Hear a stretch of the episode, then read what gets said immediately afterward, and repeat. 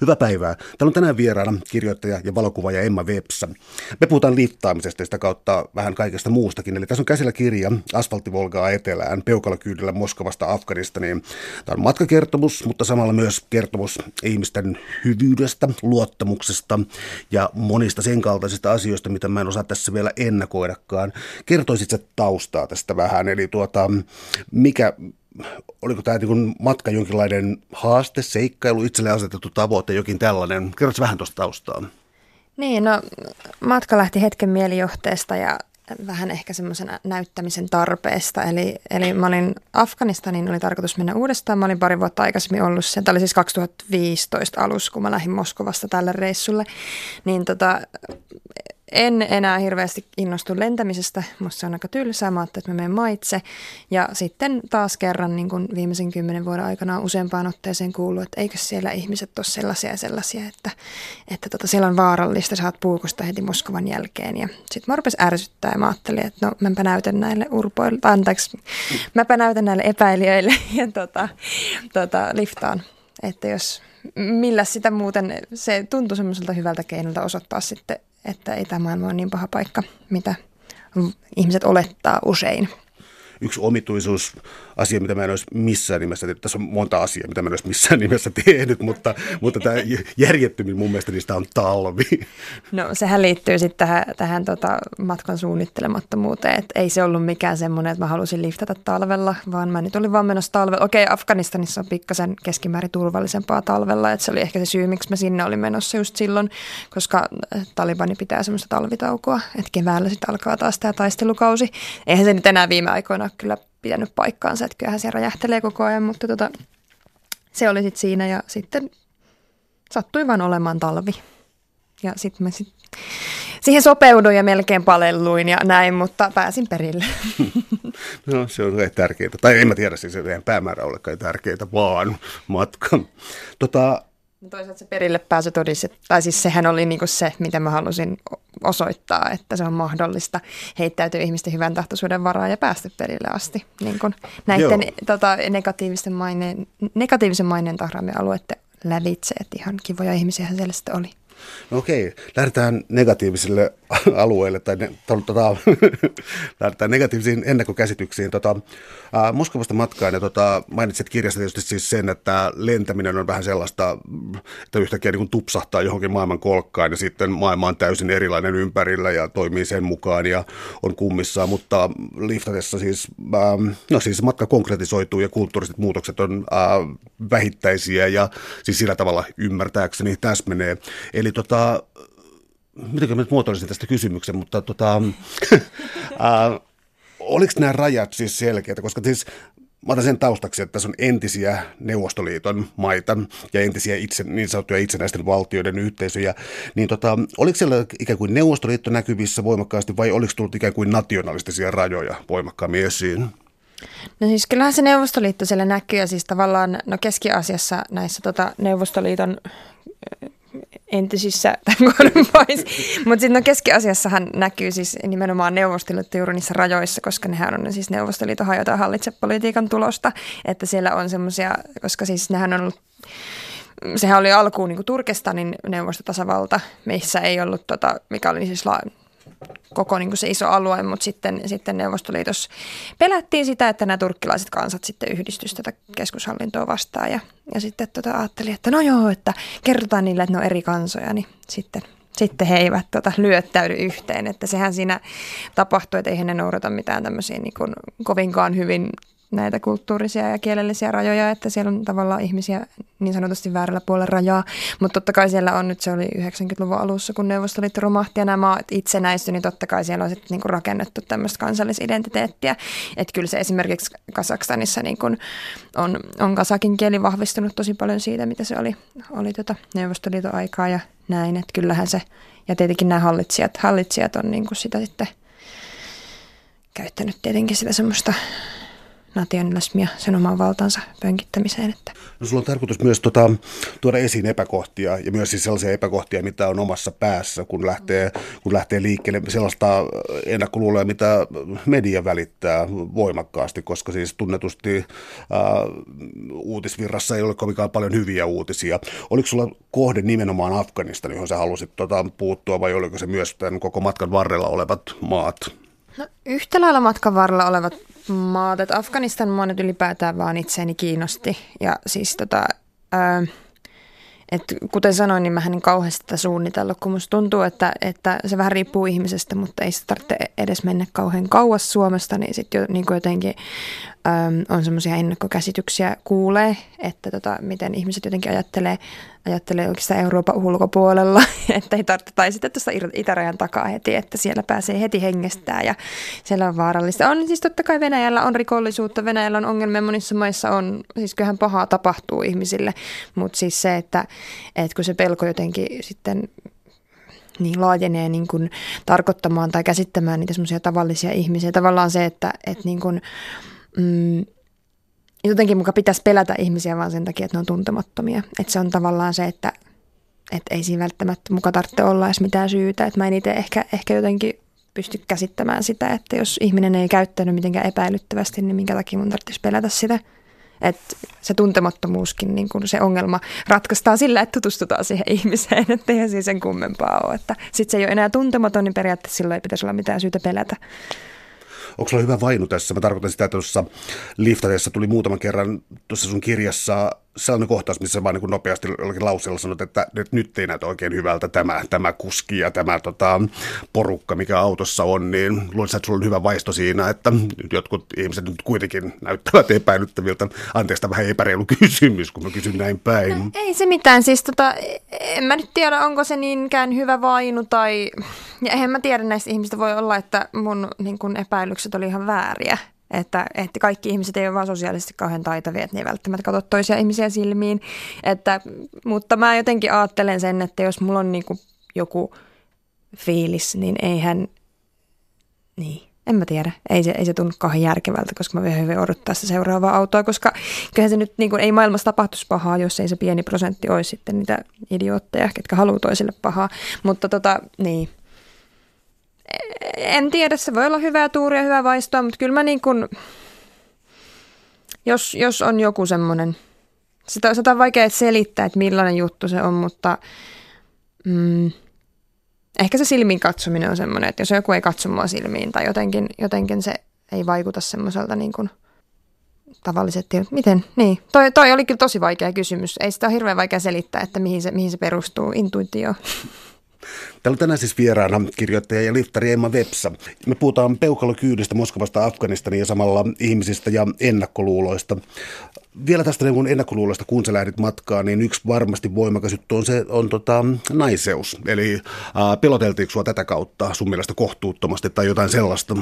No on kyllä ehkä siis sanotaanko, että siitä lähtien kun 2006 lähdin, niin, niin kun lähdin ekan kerran maailmalle Suomesta keskenäni, niin, niin tota, kyllähän sitä ei ehkä sillä tavalla niinkään niin kuin perhe ja läheiset ihmiset, että, että tota, ei se tullut sieltä suunnalta, mutta ehkä sitten semmoiset niin puolitutut ja tuntemattomat, niin jotenkin ö, meni jopa niinkin pitkälle, että tavallaan syyllistettiin siitä, että kuinka sinä nyt, nyt tuolla tavalla, että, että tota, älä sitten tuu valittamaan, kun jotain sattuu tai, tai jotain tällaista. Öm, se oli ehkä yksi niistä syistä, minkä takia mä myös lähdin liftaamaan, koska mä ärsyttää, ärsyttää jotenkin se, että, että, että vaikka siis mä kirjoitan tässä mun kirjassakin ja on kirjoittanut muissakin yhteyksissä siitä, että, että kun okei, okay, maailma on naisille monin paikoin vaarallinen paikka, mutta mä en jotenkin en näe, että se olisi juuri tälle niin kuin valkoiselle länsimaalaiselle heteronaiselle hirveän vaarallinen paikka, että verrattuna moniin muihin, että kun mä sanon, että mä oon Suomesta,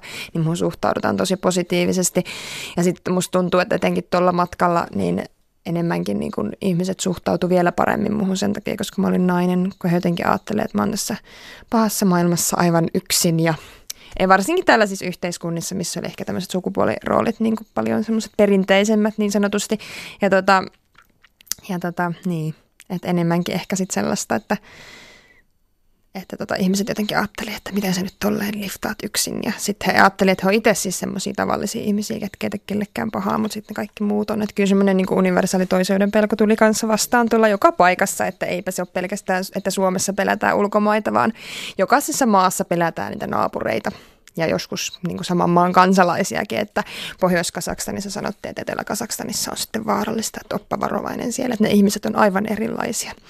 Ja ihan samanlaisia ne sielläkin oli, ei sen puoleen, mutta, tota, mutta tota, ähm, mä koen jotenkin sillä tavalla, että, että ei se maailma niin kuin siitä paremmaksi muutu, että tavallaan lukittaudutaan johonkin bunkkereihin ja odotetaan, että se on turvallisempaa kohta siellä ulkopuolella, että sillähän tavalla se, että jos otetaan tilat haltuun ja sitten mä ehkä voin tälle etuoikeutettuna naisena niin kuin maailman mittakaavassa ajateltuna, niin ehkä, ehkä pystyn sitten helpommin tekemään sen, niin mä jotenkin haluan uskoa ainakin sitten, että se tila olisi sitten helppo ottaa myös haltuun sitten sen jälkeen tavallaan, että siihen tilaan olisi helpompi mennä siihen sellaiseen, mistä naisia ei hirveästi näy, kun ensin tavallaan ne, kelle se on helpompaa. Eli esimerkiksi minä niin sitten jollekin toisellekin voisi olla helpompaa siihen, että, että jos ajattelee vaikka jotain pimeätä katua kaupungilla, mikä ajatellaan, että se on naisille kauhean vaarallinen, mutta sitten jos se olisikin täynnä naisia joka ilta, niin ei sitä ajatelta samalla tavalla, jos sait kiinni tästä mun ajatuksesta. Joo. Niin tota, mä, mä jotenkin vaan ajattelen, että, että mutta musta tuntuu, että maailmassa pelätään sitä naisten vapaana liikkumista ihan hirveästi, koska niin kun, niin, koska sitä yritetään niin kauheasti rajoittaa, että se vaan niin pelottaa. Eli se ei ole mitään pyyteetöntä suojelua miesten en, taholta. No siis se ehkä saattaa olla, mutta kyllä mun mielestä ne rakenteet on niin kuin vähän ongelmalliset siinä, että, että tavallaan varsinkin sit, jos se lähtee semmoiseen syyllistämiseen, että tässä on ollut niin semmoisia tapauksia, esimerkiksi pari vuotta sitten Ecuadorissa murhattiin pari naispuolista reppureissa ja niin siellä oli aikamoinen keskustelu sen tapauksen ympärillä, että mitäs lähtivät ilman miesten seuraa, oma paha vikansa. Tai ylipäätään niin kuin esimerkiksi raiskauskeskusteluun hirveän usein niin kuin liitetään se, että no se varmaan jotenkin sitten niin kuin tiedätkö, käyttäytyi sillä tavalla, tai se varmaan oli humalassa, että se varmaan nyt ansaitsi tämän kohtalonsa, että ei keskitytä siihen, että kuka niitä ongelmia aiheuttaa, vaan siihen niin kuin potentiaaliseen uhriin. Ja sitten halutaan naisista tehdä niin kuin uhreja jo ennen kuin mitään tapahtuu, niin mua ärsyttää se tosi paljon. Jos tarttuu tuohon vielä ja mietitään ihan kotimaata ja, ja länsimaita, niin siis sehän on... Um, um, mä oon kyllä nähnyt mielestäni siis sellaisia poliisitiedotteita, jossa niin kuin toivotaan järkeä, mikä nyt tietysti on selkeä, että kaupunkitilassa täytyy käyttää järkeä tai maaseututilassa täytyy käyttää järkeä. Matkustajia ihmisiä yleensäkin kehotetaan käyttämään järkeä. Tietysti Helsingissäkin joitakin paikkoja puistoihin ei kannata välttämättä pimeällä mennä ja se koskee molempia sukupuolia, mutta, tota, mutta sitten olemassa, on nähnyt sellaisia viranomaistiedotteita kuitenkin, jossa siis jos ei nyt suoraan, niin rivien välistä syyllistää naisia nimenomaan niin pukeutumisesta, käyttäytymisestä ja tämän kaltaisista asioista. Ja mä luulin, että tämä olisi sellainen juttu, joka on jo ikään kuin kadonnut ainakin länsimaista, mutta ei se taida olla kadonnut. No ei se ikävä kyllä ole, ja sitten se on niin jotenkin käsittämätöntä, että minkä takia just se ulkomailla olisi vaarallista. Että Suomi on Euroopan toisiksi vaarallisin maa naisille et, et, eikö meidän täällä pitäisi pelätä paljon enemmän ja niitä mm-hmm. tuttuja, koska siis ne on ne tutut, jotka niinku tota, vahingoittaa ja raiskaa ja tällaista, että et, et, et se jotenkin se tuntemattoman pelko ei niin tilastojen valossakaan niin ole kauhean aiheellista. Se on vaan se, millä saa sitten pidettyä massat hallinnassa, sanotaanko näin, kun pelotellaan niillä toisilla, ettei ne hyvät ihmiset voi yhdistyä tavallaan sitä pahaa pientä prosenttia vastaan. Näin mä niin kuin tämän näen. No, mutta yksikin varmaan on sitten tällainen kasvokkainen kohtaaminen, liftaaminen. Mä muistan sosiologiasta sellaisen Äh, nyt mulla ei ihan tarkkoja lukuja, mutta se, mitä, kuinka paljon ihmiset ajattelee, että on rikollisuutta, kuinka, kuinka, tota, kuinka, kuinka todennäköistä on joutua vaikka rikoksen uhriksi ja niin edespäin, niin mistä löytyy niin kuin selkeä korrelaatio on se, että ne ihmiset, jotka ei harvoin poistuu kotoa, on sitä mieltä, että maailma on hirvittävän vaarallinen paikka. Ja ihmiset, jotka on myös kodin ulkopuolella, on sitä mieltä, että ei se niin vaarallinen ole. Oletko samaa mieltä tästä? Niin no, mä en nyt tietenkään Mä oon poistunut aika paljon kotoa, mutta tota, ö, mä luulen, että siihen, tämä on nyt tosi niin tämmöistä epätieteellistä spekulaatiota, mutta tota, mä luulen, että niin, tämä on niin kuin, tämä koko idea tässä koko. Joo, mutta tota, ö, mä näen sen ehkä sillä tavalla, että mä luulen, että sitten jos ö, ihminen on tavallaan niin kuin tottunut poistumaan sitä mukavuusalueeltaan, niin se ei ehkä, niin kuin, ehkä jännitä sit sitä tilannetta niin paljon. Ja sitten mitä jotenkin rennompi sitä on, niin sitä ehkä ö, skarpimpi sitä on. Sitä niin kuin, ei ole ehkä niin altis niin kuin joutumaan ongelmiin. Et en mä tiedä. ehkä havainnoi niin kuin ympäristöään paremmin. Ja sitten se, että kun mä mietin, että jos mä olisin Rusmo, niin mä kattelisin, että mikä on kaikista epävarmimman näköinen tyyppi jossain, joka näyttää siltä, että se pelkää. Koska silloin se ei ole tavallaan semmoisessa niin kuin niin sitten mä varmaan menisin ja ryöstäisin sen. Mutta en ole Rosmo, niin en ole silleen kokeillut, että olisiko se hyvä strategia, mutta näin mä niin ajattelen näin rikollinen mieli toimii. Ehkä, en tiedä, kun en ole rikollinen, mutta voi olla. Näin me spekuloidaan. Uh, tota, yksi juttu kielitaitoa. Mä olin ihan varma kirjan avatessani, että sä puhut täydellistä venäjää, mutta ei. tota en, en, en puhunut siis, kun eihän mun ollut tarkoitus, siis mun oli tarkoitus mennä just junalla ja, ja, ja tota, siis se tosi niin mulla oli jo siis junalippu Moskovaankin hommattu, että mä ajattelin, että no joo, kyllä mä nyt siellä pärjään, että olen ennenkin matkustanut mais, minkä kieltä mä en puhu. Mutta tota, sitten olisi ehkä, ehkä kannattanut osata sitä Venäjää. Mutta kyllä sitä oppi siinä matkan varrella. Että väkisinkin, kun ei pystynyt kommunikoimaan kaikkien ihmisten kanssa, niin rupesi sitten ymmärtämään, että mitä multa kysyttiin ja ja näin, että sitten Afganistanin pääsis mä vaan hoin kaikille daadaa, kun se jäi päälle, että se, tota, sitten se yhtäkkiä se englantiin vaihtaminen ja tämmöinen oikea vähän tota, mm, niin, en, en osannut venäjää, mutta opin sitten vähäsen. Että kyllä se sitten loppuvaiheessa meni, mutta, mutta täytyy sanoa, että kyllä sitä aika paljon semmoiseen nonverbaaliseen niin kun, tota, kommunikointiin joutui joutu niin kuin turvaamaan väkisinkin. Tota, nonverbaalista kommunikaatiosta se tota, hymy taisi olla aika keskeinen, sillä taisi päästä aika pitkälle. Kyllä sillä pääsee pitkälle, siis ylipäätään niin kun niin, koska mähän on siinä, että kun tässä puhutaan paljon siitä, että, että miten mä luotan ihmisiin, niin yhtä lailla nämä kaikki ihmiset päätti luottaa minuun. Vaikka mä olin sillä tien laidassa täysin tuntematon ihminen, niin sitten ne vielä kuuli, että mä oon matkalla Afganista, niin, niin onhan siinä monta sellaista syytä, mikä heitä niin voisi epäilyttää. Sitten se, että en mä tiedä, niin ehkä, se, ehkä he ajatteli sitten, että no, ei toi nyt niin paha tyyppi voi olla, kun se hymyilee niin vilpittömän näköisesti, että jotenkin kyllä se ehkä helpottaa sitä kommunika- kommunikaatiota ja ehkä niin kuin antaa semmoista lupausta semmoista hyvistä aikeista. Yksi asia, mihin mä kiinnitin huomiota tässä kirjassa on se, että kun olit kyydissä jossakin, ähm, tota, noi rekat olivat siinä äh, osoittautuvat hyväksi, mutta tota, se, että ei ollut äh, ei ollut yhteistä kieltä ja sitten välillä olit niin väsynyt, että niinku siinä vaan niinku nuokkui tuolla tavalla. Ja tämä sitten suomalaisuus, koska suomalaisista joskus sanotaan niin kuin kansainvälisissä kokouksissa suomalaiset kestää hiljaisuutta, että mehän ollaan helposti hiljaa ja jokin, jokin niin kuin, niin kuin minuutin hiljaisuus, joka on toiselle niin kuin aivan käsittämätön, niin suomalaista sanotaan, että kestetään hiljaisuutta. Mä olin tulkitsevina, että äh, sun kohtaamat ihmiset kesti myös hiljaisuutta oikein hyvin ja siis niin kuin, äh, okei okay, musiikkia saattoi olla, mutta antoi sen nukkua, eikä ollut siis sellaista niin kuin, äh, täysin pakollista kommunikaatiota, vaan jonkinlainen yhteisymmärrys syntyi ihan jotenkin nonverbaalistikin. Joo, no siis onhan meillä samalta suunnalta tulee juuret venäläisten kanssa, että eipä me niin erilaisia olla, että, tota, että aika lailla silleen tota, tietenkin oli, kyllä, oli yksi sellainen venäläinen kuski, mikä tota, Ruslan niminen mies ihan ennen, vähän ennen Kasakstania, niin tota, joka siis ketä ei hirveästi haitannut se, että mä en puhunut venäjää, että kyllä hän niin puhui tosi paljon, mutta sitten oli just sellaisia sellaisia ihmisiä, ketkä sitten ei kauheasti jutellut. Ja sitten mä ajattelin, että no ei sitten jutella, katsellaan maisemia. Että, että et, et, kyllä se, niin. Mä, mä jotenkin ehkä tunnistin monia semmoisia asioita niin kuin Venäjällä ja Suomessa, mitkä meitä yhdistää tosi paljon. Että, että kyllähän Suomen kansakin, jos tulee sieltä jostain, mistä lie alun perin. Eikö meillä ole aika samanlaiset niin kuin, tota, juuret? No, nykyään kai mieli on se, että monessa muuttoaallossa eri suunnilta. Niin. Ja geneettisesti, jos katsoo, niin miehet tulee pääosin idästä ja naiset lännestä. Niin tuntuu, että yhdistää aika lailla niin kuin, silleen, niin kuin pohjoisessa asuvia ihmisiä jotenkin sit sellainen niin kuin hiljaisuus. En tiedä, mutta siis ainakin mulla on semmoinen kokemus, että, että tota venäläiset, tai siis niin, että itse, ja sitten ehkä kun on kuunnellut, mä Kasanissa tapasin tämmöisen amerikkalaisen Brianin, kuka oli Venäjällä sitten asunut pidemmän aikaa, hänen niin havainnot venäläisistä oli aika samanlaisia kuin hänen havainnot suomalaisista, että niin hän ehkä semmoisen niin ulkopuolisen niin kuin, ö, objektiivisesti tarkkailemalla, niin ehkä, ehkä tota, osasi nähdä niitä enemmänkin, että mä ehkä sitten rupesin kiinnittää niihin asioihin vasta huomiota, että että niin, mutta, mutta kyllä mä niin huomasin, että mä en ehkä ole semmoinen stereotyyppinen suomalainen siinä, että mä puhun aika paljon. Niin kuin, kyllä mä sitten osaan olla hiljaa, niin kuin liftatessa ehkä sitten kunnioittaisi sen kuskin tilaa toisella tapaa, että sitten on hiljaa, jos se kuski vaikuttaa siltä, että se ei halua jutella tai sitä, niin se on vähän hiljaisempi tyyppi, mutta sitten mä huomasin, että mä rupesin kaipaa semmoista yksinäisyyttä, niin sitten mä olin jossain vaiheessa ihan tyytyväinen, kun joku ei halunnut puhua. Että sitten ihan loppuvaiheessa, että oli loppujen lopuksi psyykkisesti aika raskas reissu. Silleen niin kuin sä oot koko ajan jonkun vieraana ja varsinkin se kielitaidon puute, siis mun kielitaidon puute, nämä muut ihmiset, hän puhuu tosi monia kieliä yleensä, vähän eri kieliä vaan kuin minä, mutta tota, niin se, se teki siitä aika väsyttävän, koska se, että sitä joutuu hirveästi niin kuin räknä aivojaan, että, että, että tavallaan niin kuin tuli ymmärretyksi ja sitten ymmärsi, mitä se toinen ihminen sanoi.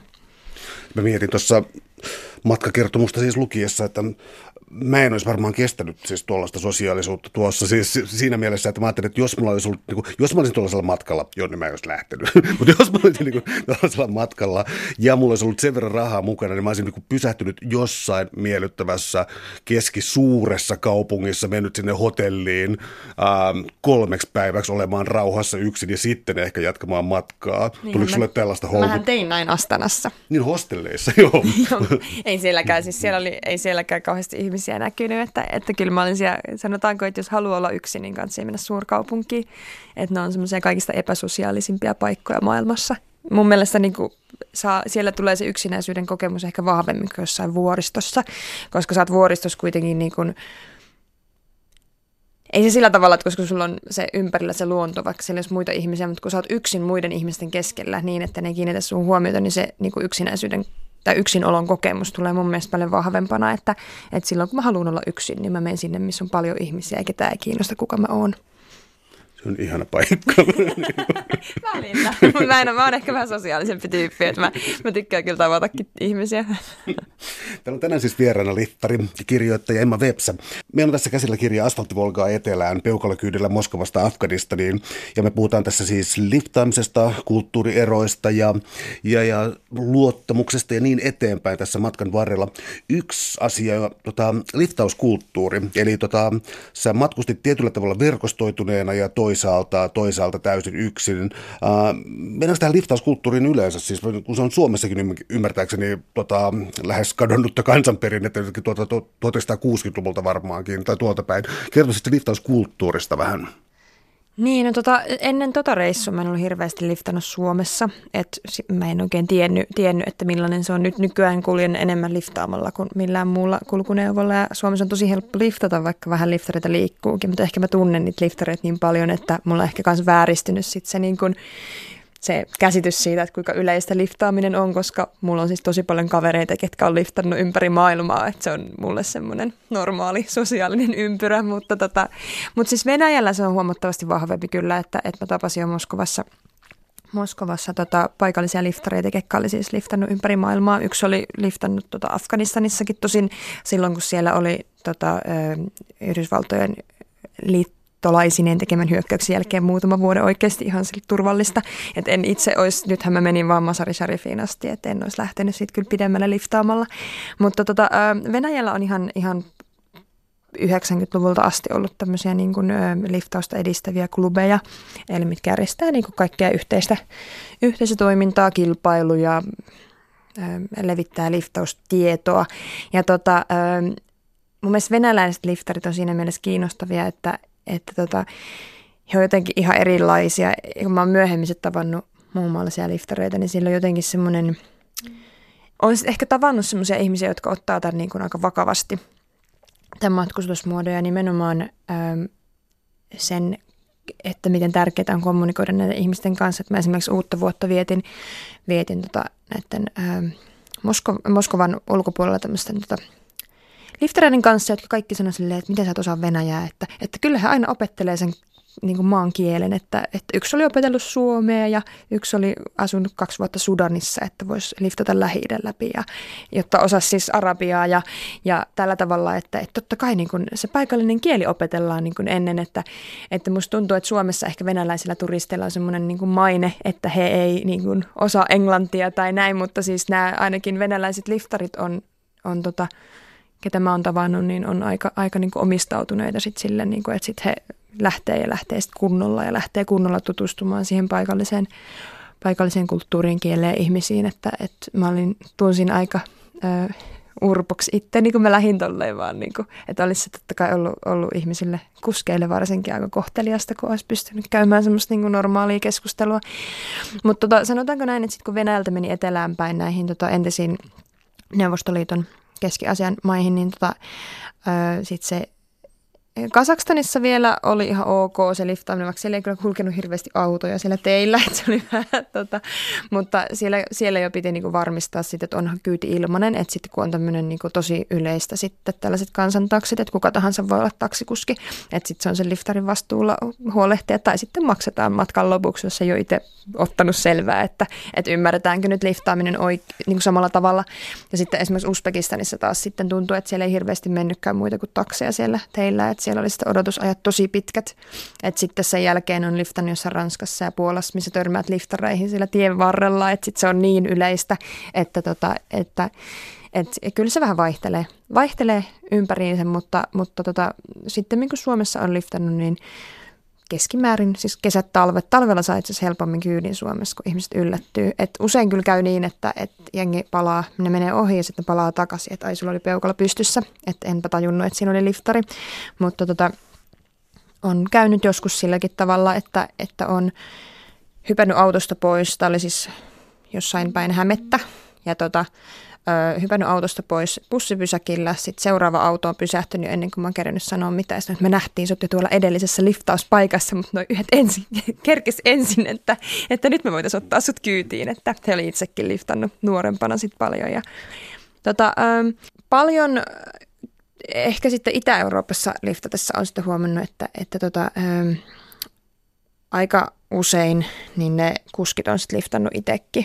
Ja sitten kyllä se ehkä Suomessakin näkee. Että tuolla reissulla tietenkin voi olla, että se kielimuurikin vähän sitten tota, vaikeutti sitä, että voi olla, että mä en ihan kaikkea ymmärtänyt, että mitä, mitä he olisivat mulle kertonut, mutta, mutta sitä ehkä ihmeteltiin Keski-Aasiassa näissä staneissa aika paljon sitä, että miten se tolleen matkustat, onko toi edes mahdollista, että mitä ihmettä, että se ei ollut niin, niin semmoista yleistä.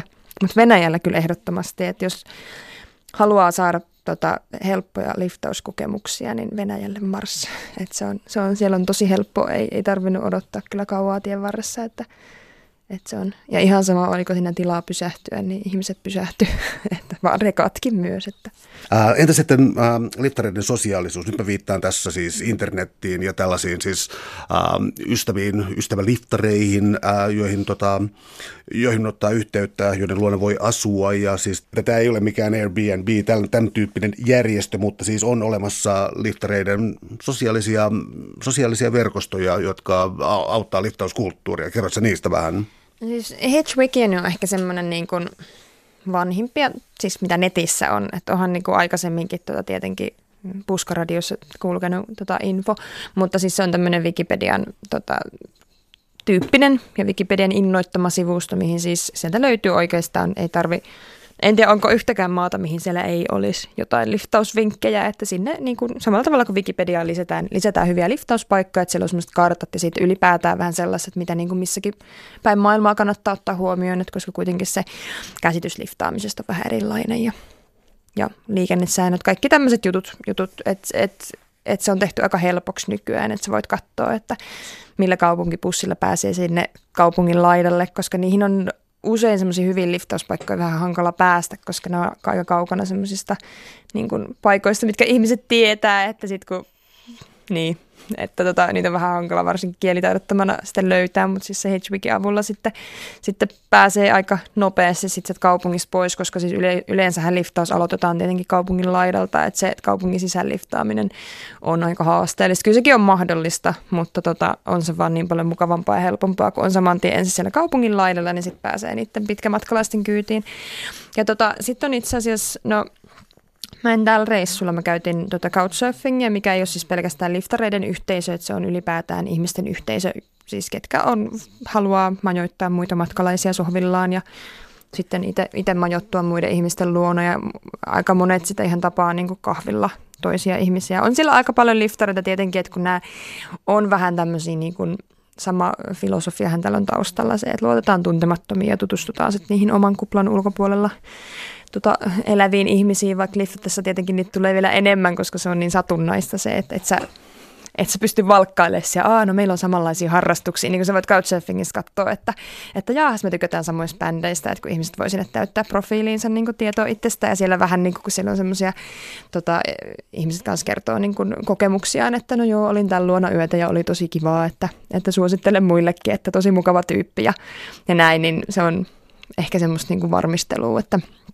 mutta nykyään on siis semmoinenhan on semmoinen Trust Roots, mikä on siis Couchsurfingin tyyppinen, pikkasen erilainen, mutta, mutta siis ihan tämmöisen pelkkien liftareiden tai al, alkoi ainakin pelkkien liftareiden yhteisönä, mutta he on ainakin nämä perusteet sanonut, että, että se on tota, ei ole tarkoitus rajoittua vaan siihen, mutta koska nämä perusteet oli itse liftareita, niin sitten he tietenkin sai helposti tähän yhteisöön sen niin kasvatettua. Mutta näitä on tosi paljon. Sohvasurffaus on ehkä semmoinen niin yleisin, mutta sitten näitä on muitakin, muitakin samanlaisia verkostoja.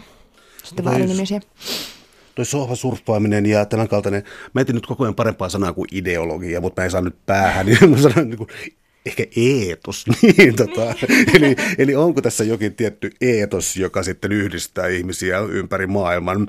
Mä tota, on etsiä nyt jotain vertailukohtia, mutta tuota, establishmentin vakiintuneiden tiettyjen instituutioiden vähän kyseenalaistaminen ja niiden hajottaminen, ähm, ei se mitään hippikulttuuriakaan ole, mutta onko siinä ikään kuin siis sellainen tietty oma, niin kuin, jotenkin niin oma-aloitteisuuden ja vapauden, mä jotenkin niiden yhdistelmä. Onko siinä jokin sellainen eetos tai jokin, joka kuljettaa? Niin no, liftarihan tavallaan justiin, vaikka se on vapaa, niin sehän luovuttaa sen hallinnan siitä omasta liikkumisestaan kuitenkin ihan tuntemattomille ihmisille, että, että en tiedä, onko se sitten sen niin oma-aloitteen, niin no, miten se sitten, sitten kuvaa sitä, mutta Öm, täytyy sanoa, että ne ihmiset, jotka vuodesta toiseen jatkaa sitä liftaamista, niin kyllä heitä ainakin yhdistää sitten sellainen tota, ehkä se ennalta arvaamattomuuden niin kuin, se kiehtoo, mua ainakin kiehtoo siis henkkohtaisesti. Ja mä jotenkin ajattelin, että joku lähtee, että, että jos joku lähtee liftaamaan pelkästään rahaa säästääkseen, niin mun on vaikea uskoa, että se jaksaa kauhean kauan juuri, niin kuin säkin sanoit, että et, et, et lähtisi, koska et jaksaisi ihmisiä niin paljon. mutta tota, siis niin kuin olla sosiaalinen ja näin, mutta tota, koska, koska siinä on pakko sitten vähän niin kuin jotenkin haluta olla, olla tota sosiaalinen. Mä tiedän, mä luulen, että se liftaaminen ehkä tulee yleistymään, mitä, mitä niin kuin on lukenut ylipäätään niin kuin näitä uusia sukupolvia, siis itseäkin nuorempia suku, NS-milleniaaleja tota, käsitteleviä artikkeleja, koska siellä on aika useissakin paikoissa kyseenalaistettu semmoisia mm, ajatuksia siitä, että pitäisi olla vakituinen työpaikka, vakituinen asunto, pitäisi jotenkin elää tavallaan semmoisen jonkun tietyn kaavan mukaan. että et, mä ehkä luulen, että se tulee yleistymään, että ihmiset haluaa heittää aikataulut pusikkoon. mitä sitä, mitä näitä sanoja voi keksiä. Tota, ja sitten ehkä, ehkä niin kuin luopua sitten semmoisesta niin järjettömästä sekuntiaikataulusta, mikä vaan ressaa ihmisiä vie menteinen aikaiseen hautaan. Että tota, vaikka totta kai edelleenkin tässä on pakko korostaa niin omaa etuoikeutettua asemaan, että ei, eihän kuka tahansa ihminen pysty tuolla tavalla niin vaan irrottautumaan niin arjestaan, että ja lähtemään, lähtemään tota, ö, matkalle ilman, että tarvitsee murehtia, että no milläs mä sitten niin kuin elätän itteni sen jälkeen, että eihän sitä tuosta noin vaan voi, voi jokainen niin kuin irtisanoutua työpaikastaan tai jos se on semmoinen työpaikka, että mistä saa rahaa, että, että tota, et, niin. kyllä siinä aika etuoikeutettu pitää anyway olla, että, että pystyy irrottautumaan tämän tavallaan niin kuin yhteiskunnan semmoisesta, no ainakin niistä aikatauluista, koska niin, että on, pystyy olemaan vapaa. Että kyllähän se, vaikka sitä on helppo niin ajatella, että nohan se kaikille mahdollista, niin eihän se nyt oikeasti ole anteeksi, että mä käännän tämän sosiologian slangille, joka on mun paha tapani, mutta tota, sosiologian slangilla voisi melkein puhua sosiaalisesta pääomasta ja siis mm. tavallaan sillä tavalla, että tota, ihmiset, joilla on suhteellisen turvattu olo, ei kauheita traumoja yleensä mm. takanaan ja jotka on osallistuneet johonkin yhteisölliseen toimintaan, niin äh, tämän tilaston kaava on hyvin yksinkertainen. Ihmiset, jotka osallistuu johonkin yhteisölliseen toimintaan, hyvin todennäköisesti osallistuu myös toisenlaiseen sosiaaliseen toimintaan. Tämä on hyvin yksinkertainen. Ja ne, jotka ei osallistu, osallistu, ei osallistu. Eli tota, että onko olemassa tällaista ikään kuin kutsutaan se maassa etuoikeutetuksi, niin onko tässä siis sellaista luottamusta, joka välttämättä ei syntyisi muualla maailmassa? Niin kuin tässä eri, niin, erityisesti. Niin, sitä niin kuin toisinpäin, että ottaa niin kuin afganistalainen, joka lähtee liftaamaan Moskovaan, että lähdetään niin kuin näin päin. Niin... No, siis sitä niin kuin missä mä kirjoitan sitten mun kirjassakin, että, että eipä se, ähm, se on helppoa, kun voi sanoa olevansa Suomesta. Mun suhtaudutaan aika positiivisesti missä tahansa, että ei mun tarvitse pelätä sitä koskaan. Niin no afganistanilaisen, jos lähtisi niin kun liftaamaan tota samaa reittiä, eli yrittäisi ylittää rajan Uzbekistaniin, niin ei taitaisi onnistua että tota, se on yksi maailman var- tarkimmin vartioiduista rajoista. Ja itse asiassa silloin just sinne laitettiin sähköt, kun tota Yhdysvallat hyökkäsi Afganistaniin, ettei pakolaiset pääsisi sitä ylitte.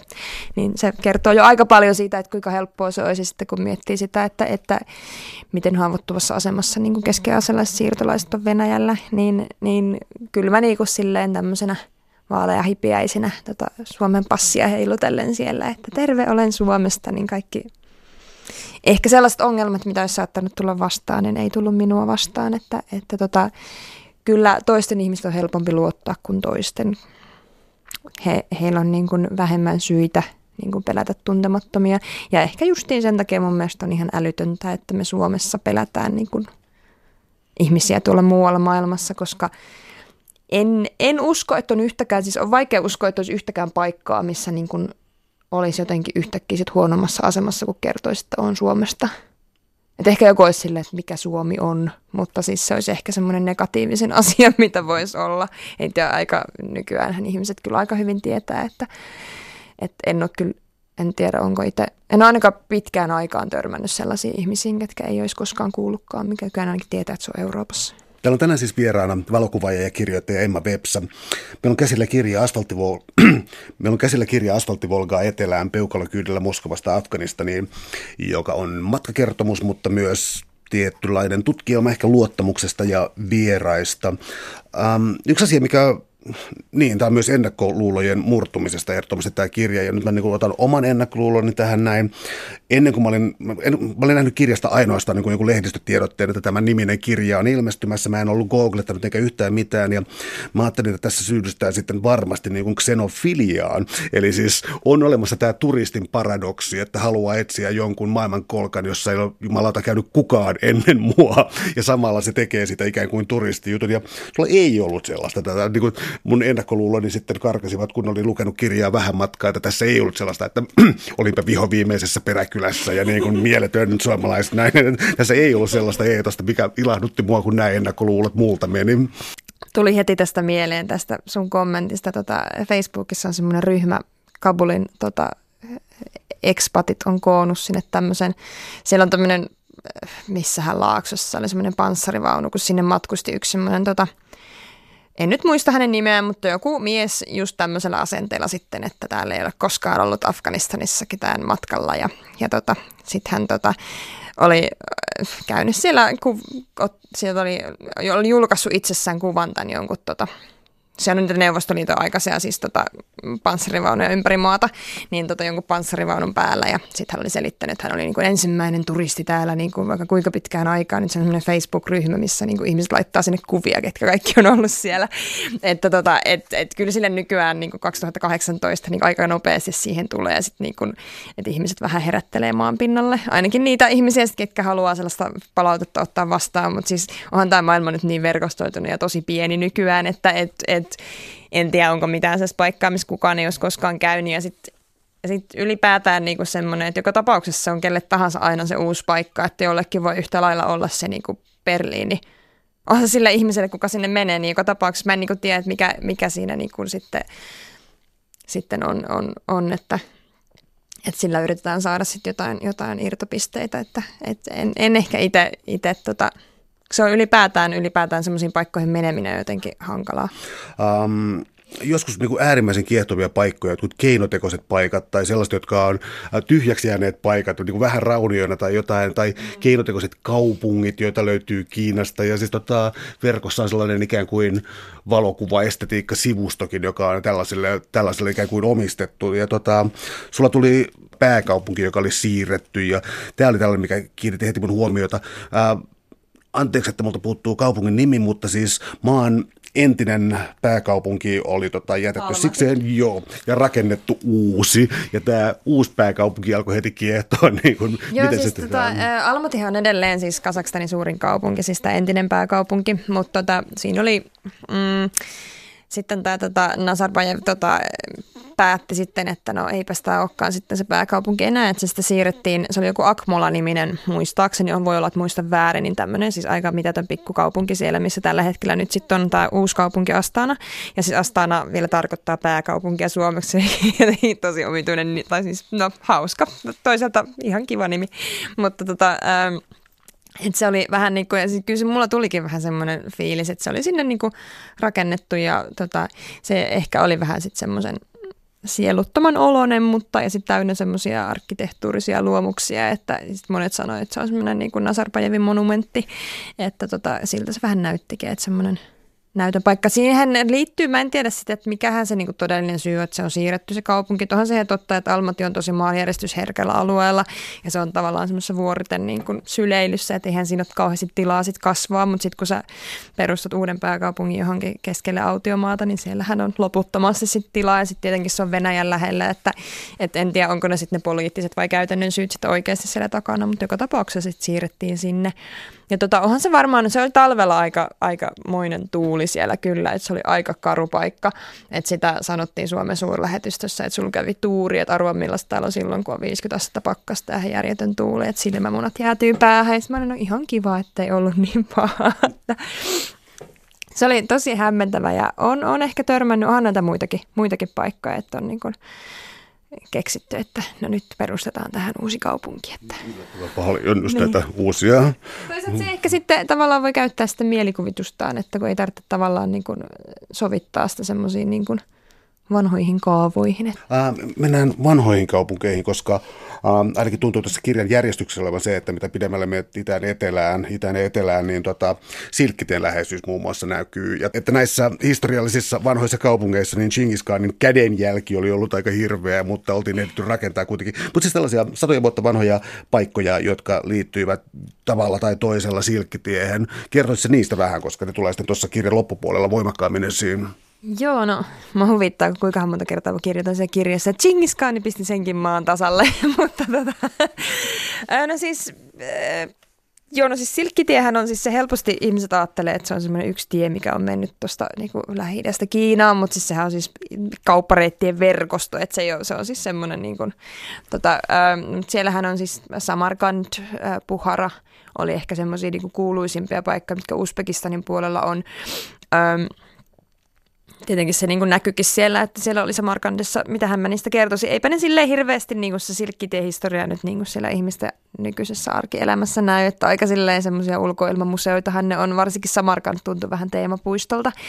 Ehkä itse mä aloin olla, että sit en tiedä oliko se, se niin kuin nämä vanhat kaupungit, mä huomasin, että mä olin Uzbekistanissa, ehkä sitten aloin itse olla aika väsynyt, että mä en esimerkiksi Uzbekistanissa yöpynyt kenenkään paikallisten luona, että mä en ole varma, että johtuuko se sitten näistä kiinnosta, kun olihan ne siis tosi hienon näköisiä ne kaikki vanhat rakennukset, vaikka se Samarkand ehkä, mä jotenkin odotin siitä jotenkin enemmän, ehkä kun sitä oli niin kuin kaikissa jutuissa vaan kerrotaan nyt kuinka se oli niin maaginen. Se on varmaan joskus ollutkin, mutta nyt se oli jotenkin vähän ehkä tuli mieleen, kun olisi vaan kävellyt johonkin museoon ja sitten siellä olisi tavallaan, se oli, että Puharas mä tykkäsin itse asiassa enemmän, että siellä oli sitten semmoinen, ehkä pysty aistimaan se historian paljon paremmin, mutta, mutta tota, en mä nyt tiedä, ei ne ihmiset siellä sen historiallisempia ollut, että tota, et, et mä ehkä, ehkä tota, mutta mut siinä mielessä siis tosiaan Uzbekistan oli erilainen, että vaikka mä liftasin siellä niinku tuntemattomien kyytiin tuhan, satoja kilometriä, reilut tuhannen kilometriä mä menin Uzbekistanissa, niin tota, niin mä jäin ehkä silleen vähän semmoiseen turistikuplaan sitten, kun mä yövyin majataloissa ja sitten mä olin vähän jo silleen, että mä en jaksa enää puhua ihmisten kanssa kielellä, jota mä en ymmärrä. että mä, mä oikeastaan vasta sit, niin kuin vähän ennen kuin mä yritin raja Afganistaniin, niin mä rupesin tajuamaan sen, että kuinka, kuinka väsynyt mä sitten olinkaan, että kuinka mä olin niin kuin hakeutunut tavallaan omiin oloihini. Et sinänsä mä luulen, että se vaikuttaa ehkä se enemmän, se mun oma niin kuin, reissuväsymys ja semmoinen, että tota, et, et loppujen lopuksi ihmiset pukeutuu aika samalla tavalla noissa tota, entisen Neuvostoliiton keski-Aasian valtioissa. Niin. En mä nyt tiedä, mä en jotenkin ehkä sit itse nähnyt sitä, niin sitä silkkitien vaikutusta. On tietenkin se, että silkkitien kautta tuli islamin usko ja no aikana oli tullut buddhalaisuus, mutta se nyt ei hirveästi näkynyt kuin raunioina siellä enää.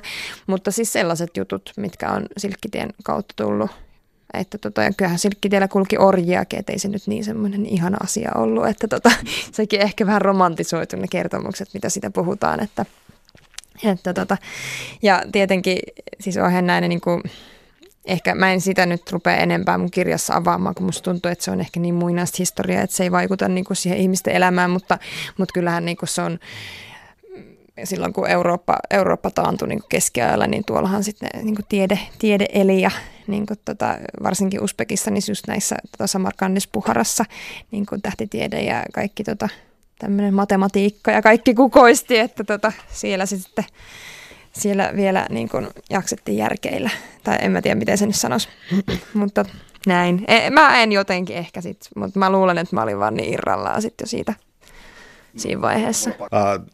Tämä niin kuin kysymyksellä sitä, että silloin kun olit nyt tota, ikään kuin Venäjän Neuvostoliiton puolella, niin Gorkin kaupungissa ainakin ja sitten tota, siis Novgorod, äh, siis sen tota, pääkaupungin. Tarkoitan sitä, että tässä oli tällaisia vanhoja kauppa tota, kauppa-alueita, jotka sitten äh, joutui sotateollisuuden pariin ja sitten ne vaihtoivat nimeä ja Neuvostoliitto ikään kuin, neuvostojärjestelmä ikään kuin, no kyllä nyt mun silmissäni tuhos nämä kaupungit.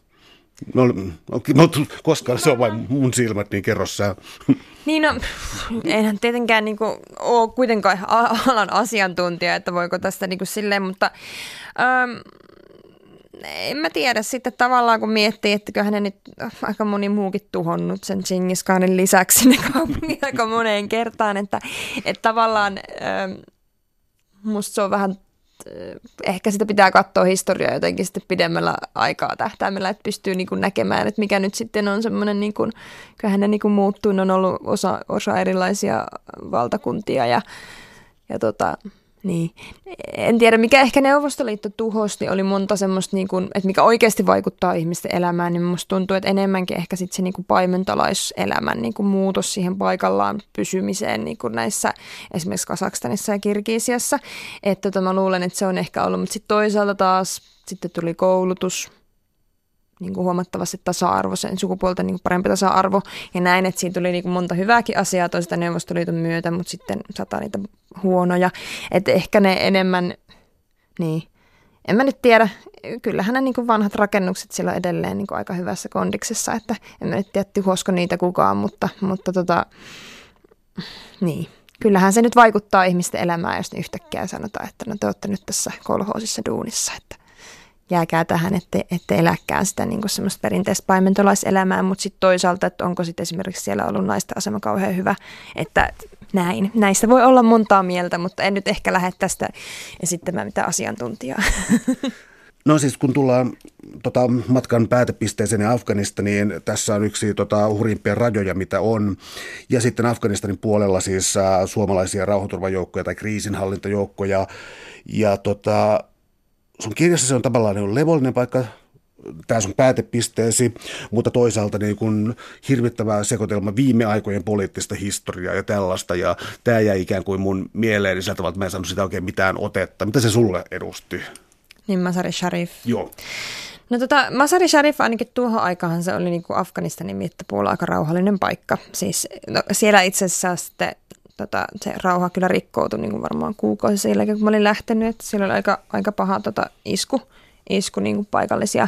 Mun, en ollut varma, oliko poliisia vai armeijaa vai mitä vastaan se oli silloin se, se heti seuraava. Sitä jo aikaa pari vuotta, en itse ollut paikalla, mutta tota, no siis ehkä siis se, että kun toi on missä mä yritän olla rehellinen tuossa kirjassakin, että kuinka mä en niin kuin oikeasti suunnitellut tuota koko matkaa ja sitten tavallaan sen matkan varrella öö, se niin kuin sit matkassa tuli sit kuitenkin tärkeämpi kuin itse sitä määrän päästä, että sitten mä en ollut kauheasti niin ajatellut sitä, että mitä mä teen sitten, kun mä menen sinne paikan päälle, koska mulla oli alun perin niin siis tarkoitus lähteä Kabuliin, niin tota, solmimaan verkostoja ja niin kuin miettimään niin kuin työmahdollisuuksia ja näin edespäin, niin sitten se vähän jotenkin muuttui se tilanne, että et tota, ja sitten mm, no Masari Sharif ehkä mulle, en tiedä kuinka millainen se kokemus olisi ollut, että mulla aika iso merkitys sillä oli, että, että mä tapasin tämmöisen paikallisen naisen Fatiman, johon mä olin siis saanut kontaktia yhden toisen afganistanilaisen kautta Kirgisiasta. Ja tota, hän niin kuin, jotenkin onnistui ehkä sitten niin kuin mulle esittelemään silleen niin kuin todella paljon ja tosi monipuolisen kuvan sitä kaupungista. Ehkä sen takia mä oon niin yrittänyt se jotenkin kuvata silleen tiiviisti. Ja sitten mulla ehkä itselläni oli pää niin pyörällä siitä koko reissusta siinä vaiheessa. Mä olin silleen, että niin, että mä oon täällä perillä. Ja, ja sitten ehkä juurikin tämän... Öö, törmäsin sitten taas näihin omiin ennakkoluuloihin niin kuin sitten tämän tota, suomalaisten sotilasleirissä vierailemisen kautta. Että mä olin aika, aika niin kuin kriittisesti suhtautunut monen muun tavoin tähän Suomen sotilasoperaatio Afganistanissa, että kun se nyt ei ihan semmoinen perinteinen rauhanturvaoperaatio ole, niin sitten taas sitä oli helpompi kritisoida taas, kun katsoi sitä vähän etäämmältä, etäämmältä että, että se oli siinä mielessä vähän hämmentävää. Ja tota, tietenkin mä olin aika lyhyen aikaa, aikaa nyt sitten Masari Sharifissa, että mä jatkoin sieltä sitten Kabuliin. Että tota, et kyllä se vähän oli semmoista niinku paikasta toisessa juoksemista niinku itsellekin. Mutta siis mikä mun mielestä oli mielenkiintoista, että, että niinku ihan suunnittelematta tuon matkan varrella se Afganista niinku hyppäsi esiin, tai tuli sille esiin niinku jo alusta asti Venäjällä, että tavallaan se että yllättävän paljon ihmisillä oli sitten niin kuin kontakteja tänne tai jotain niin kuin yhteyksiä tähän mun määränpäähän. Että justiin niin kuin Venäjällä jo liftasin näihin mutta, äm, 80-luvulla Afganistanissa Neuvostoliiton joukoissa taistelleisiin ihmisiin ja sitten niin kuin just kenen isoisä oli Kasakstanissa tyyp, tyypin, tota, yövyn yhden tyypin luona, jonka isoisä oli taistellut kanssa siinä samassa sodassa ja ja jotenkin paljon semmoisia ihmisiä, että ihan sattumalta, että tota, vaikka niin – että et en tiedä, sattumalta jotenkin nämä asiat nivoutuivat, nivoutuivat tällä tavalla, mikä oli siis kirjan kirjoittamisen kannalta tosi kiva, koska mä pääsin sille aika luontevasti kertomaan sitten Afganistanin lähihistoriaa siinä samalla, että minkä mä koen niin kuin aika tarpeelliseksi, koska mä jotenkin ajattelen, että, että tota ymmärtääkseni se nykypäivää niin kuin on vähän tiedettävä niitä taustoja, että vaikka ei ne välttämättä vaikuta, mutta tavallaan sen kontekstiin sijoittamisen kannalta, että ei ne välttämättä vaikuta kaikki niin jokaisen ihmisen elämään samalla tavalla, mutta minkä takia mä en ole niin kuin käsitellyt tuossa sitä, sitä edellistä historiaa sen takia, että koska silloin siellä niin kuin kolmannes väestöstä lähti pois maasta, että se tavallaan niin kuin muutti, mutta sitä ennen, ennen kuin kommunistit nousi valtaan, niin siellähän Afganistanissa oli kuitenkin aika rauhallista, että, että mun mielestä se ei ole mitenkään mahdotonta, että olisi niin kuin onnellista loppua, niin kuin, että, mutta se vaan sanotaanko näin, että, että semmoiset niin aika kohtalokkaat virheet monen niin kuin osapuolen taholta on ehkä sit vaikuttanut siihen, että se on tosi hankala se tilanne tällä hetkellä, että kun se on, mutta toisaalta se on hyvä jeesustella sitten tai viisastella jälkikäteen, että No, mä vedän tämän nyt aika tökärästi tällaisen aasinsilla niin nykypäivään ja tästä niin kuin Trumpiin, EU-eroiden ja muuta. Ja siis tuntuu siltä, että luottamus erilaisiin instituutioihin on kriisissä ja mä oon jokseenkin vakuuttunut, että nimenomaan luottamuksen kriisinä tätä aikaa nyt tullaan pitämään. Mutta tällainen kasvokkainen ihmisten kohtaaminen, tällainen matkustaminen, lisääkö luottamusta ihmisiin? No siis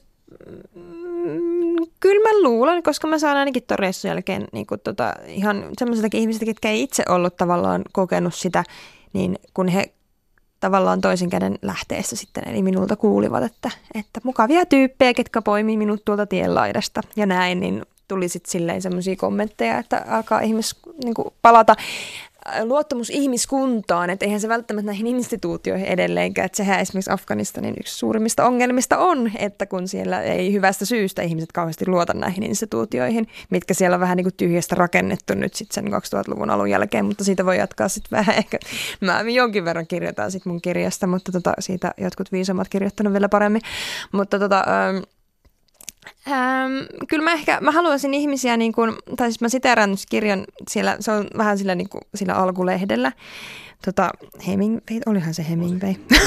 mä siteeraan tuossa kirjan alkulehdellä Hemingwaytä, eli, eli tota, mun mielestä hän on niin kuitenkin sille aika fiksusti kiteyttänyt sen, että, tota, että, että ainoa tapa, millä voi selvittää sen, että voiko ihmiseen luottaa, on vaan luottaa häneen. Suuret kiitokset keskustelusta Ilma Vepsä. Oli ilo. Oli kiva käydä.